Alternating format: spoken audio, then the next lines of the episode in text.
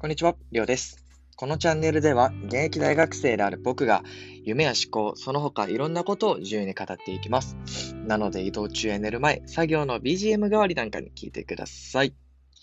はい、ということで、えー今日のお供コーヒー紹介いきます。えー今日はですね、まあ今日もですね、えー今日も、えーエチオピアのコーヒーを入れて飲んでます。美味しいんですよね、やっぱエチオピアって。で、今日のこの飲んでるところはですね、まあ僕がいつもよくお世話になってるですね、えー神戸にある明暮焙煎所さんというところのお豆を今日は入れて、えー飲んでます。で、ちょっと余談なんですけど、最近ですね、まああのコーヒー界隈ではすごく話題となっているコーヒー器具なんですけど、まああの、エアロプレス GO という器具をですね、僕最近ちょっと買いまして、はい。でも、それです。それで最近ずっとコーヒーを入れてるんですけどね、もう、朝入りとの相性が、まあ、抜群抜群で、もうすごい美味しくてですね、もう全然ドリップしてないっていう感じ、もうエアロプレスでひたすらプレスプレスしまくってコーヒー飲んでるって感じなんですけどね、最高。まあ、エアロプレス、エアロプレス自体がもともとこうアウトドア系の、あのー製品ということで、まあ、作られてはいるんですけど、まあ、今はこうどうにもこの状況だから、あまりこう外にもね、こう、ウェイっていう感じで出れないので、まあ、家の中でこう、入れてるんですけど、まあね、まあまあ、今の状況が落ちてたら、もうもちろんキャンプとかにね、行って、あのーコーヒーを飲みたいなと思います。うん。なんかこのエアロプレス GO の大きさもね、そんな大きくなくって、すごいコンパクトなんですよ。で、その中に、あのーまあもうカップもあるし、ペーパーも入るし、だからなんかもうこうす、あの、ちょっと全然今思いつかないんですけど、そう。もうすべてものが凝縮されて、一つのこう、まあちょっとちっちゃな箱に入ってるみたいなイメージ。めっちゃいいなと。これ一個でコーヒー、美味しいコーヒー外でも入れるんやと思って。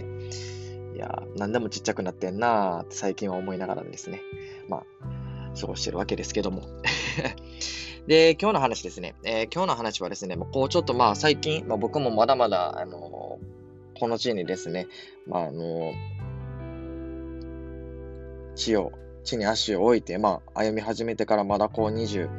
年とちょっとっていうところなんで、まあそんなにまだまだこれからっていうところではあるんですが、えー僕がですね、まあこう最近、この本当に1年以内ぐらいの、1年ぐらいかな、の中でですね、こう僕が生きる中でのやっぱこう信念みたいなのがこう、普通と芽生えてきましてですね、今回はそれをこう皆さんに共有したいなっていうか、って思ってるんですけど、まああの、結論から言うと僕の、まあ、こだわりというか、まあ、信念というかっていうところは、やっぱりこう他人の人生を生きないところ。うん、すごく僕は、今もそうですし、きっとこれからも、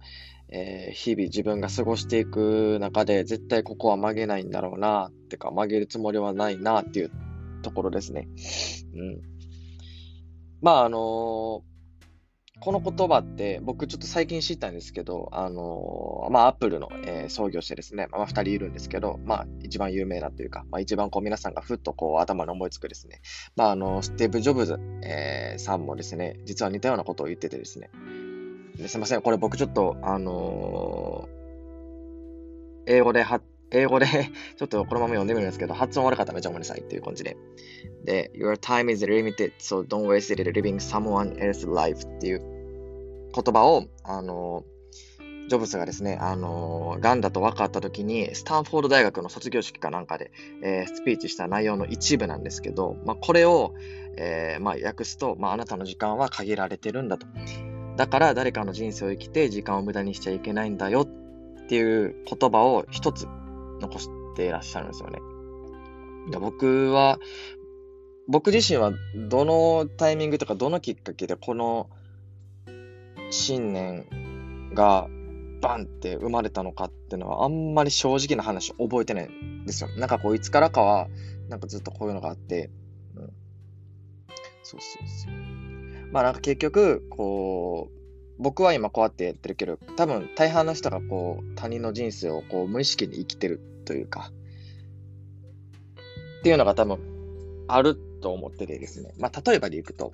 まあこう世間とか世の中の目を気にしてですね、まあこうやりたいことが無意識にできなかったりとか、こう無意識にこう制御している自分がいたりとか。例えば、僕、私は、えー、本当はこれがやりたいけど、でも周りから多分きっとこうやって言われるだろうだから、やめようとか。あとは、えー、まあ、親とか先生っていうのが、こうしなさい、ああしなさいって言うから、私はそのまんまに生きていますとか。怒られたくないから、従ってますとか。多分こう似たようなことが多分こういろいろあると思うんですよね。あの、それぞれの人間には。まあ、僕もそうですし。でもそれって結局こう自分のために生きてないというか。それってまあある意味人の人生を生きてる。言ったら、親、まあ、あの、これってすごく、あの、言っちゃうとこすごい、あの、悪い印象に取られるとあれなんですけど、まあそういう意味じゃなくて、まあ言うとですね。まあ、例えばじゃあ、親が、えあなたは、えー、ちゃんとこう、いい大学に行って、えー、まあ、いい会社に入って、えー、結婚してお家を持ってやるのよって言って、いやそれを子供が守ってじゃあ行ったとするじゃないですか。それって言ったら親の人生なんですよ。親があなたに求めてる親の人生なんですよね。うん。わかります？これ。うん。結構でもこれってすごく無意識に知ってる人が多くないですか？で、結局、えー、なんで就活をしてるのですか？って言われたときに、もちろん、いや、自分でこうやりたいことがあるから、えー、あの、就活を一つの手段として、自分の目的のための手段として、えー、やってるんだよっていう人だったら、あ、それは自分のことのためにちゃんと生きてるんだなっていうのが、えー、まあわかるじゃないですか。じゃなくて、なんで就活してるのって聞いたときに、いや、親にしろって言われたし、みたいな。え、とか、あの、例えば、え、だって就活って大学3年になったらするもんじゃないの？みたいな。わかります？これ。あの、そういうもんだと思ってやる人。こういう人だって結局は他人の人生を生きてるというか、世間のために生きてるみたいな、っていうところにはなってしまうんですよね。だから、結局、人は人なんだし、自分は自分。別に、それでいいんだっていう人は全然いいんですよ。もう別に、俺はそれでいい、私はそれでいいっていう人だったらいいんだけど、こう少なからずこうやりたいことがあったりとか、うん、本当はしたくないけど、してるとかっていうのがある人だったら、僕は今すぐ自分のやりたいことをにちゃんと向き合ってやるべきだと思うし、その親に、あの、まあ、泣かれようが怒られようが、それは自分は自分。親がなんで泣くのか、えー、怒るのかっていうのは自分の思い通りの人生を、えー、自分が子供に描いた思い通りの人生を、その子供が、えー、レールを外れようとしているというか、そこに対して、いや、待てよと。自分の望み通りにはならないっていうところで、多分そういう気持ちが多分すごく芽生えてくるのが一つあると思うんですけど、そこを気にしてしまうと、それは結局人の人生を、えー、生きちゃうことになっちゃうので、はい。あくまで人は人、自分は自分ということで、まあ、自分の人生を生きてください。結局、自分の人生を豊かにするのは自分です。自分で決めないと何も始まらないです。人に言われたからやるじゃ、それは人の人生生きてるだけ。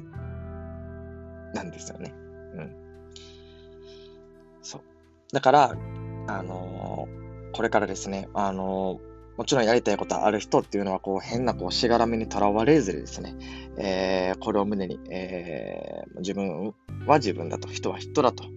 あの、まあ、だからといって、いやいや、もう全部、いや、これはもう俺は俺やから、みたいな感じで、じゃなく、そういう感じで線をバンって引いちゃうんじゃなくって、もちろん共有する部分は共有しながら、でも、例えば自分のやりたいことある人は、それをひたすらやり続ける。どんだけ何を言われようが、もう正直な話、結果出してしまえばこっちのもんじゃこっちのもんやし。し、やってる方って、やってる自分って自分のやりたいことをやってるからすごく楽しいでしょ。それでいいんすよ。だから、そう、これは結構ほんまに僕のやっぱり信念にもなってくるところ。うん、やっぱり、あのー、今僕自身もやっぱりね、あの、コーヒーユニット立ち上げて、まあ、そこまではいいんですけど、それをこう、まあ、本格的にしていきたいっていう思いがあったりとか、あとはやっぱりこう、プログラミングっていうのもあって、まあ、それで僕はこう、お金を稼ぎながらですね、あの、自分の、えー、経験値をもっと高めていきいこうというか、こう、新しいものにちょっと挑戦してみて、興味が湧くものに、みたいな、えー、挑戦してみてっていう感じで。だからまあ、その中で僕はやっぱり就活がいらないってなってるんですけど、やっぱそこに対しても、こう、やっぱね、親とか先生とかっていうものは、就活しなさいと。安定してるからとかっていうんですけど、それはあくまで親の意見であって、僕は僕なんだっていうところ。そこはちゃんと、えー、起立させた方がいいと思います。ということでですね、えー、今日はなんか人生論みたいな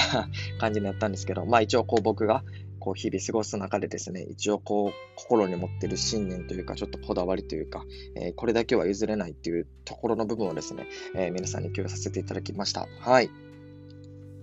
というわけでですね、えー、今日のポッドキャストはこんな感じで終わりたいと思います。じゃあ。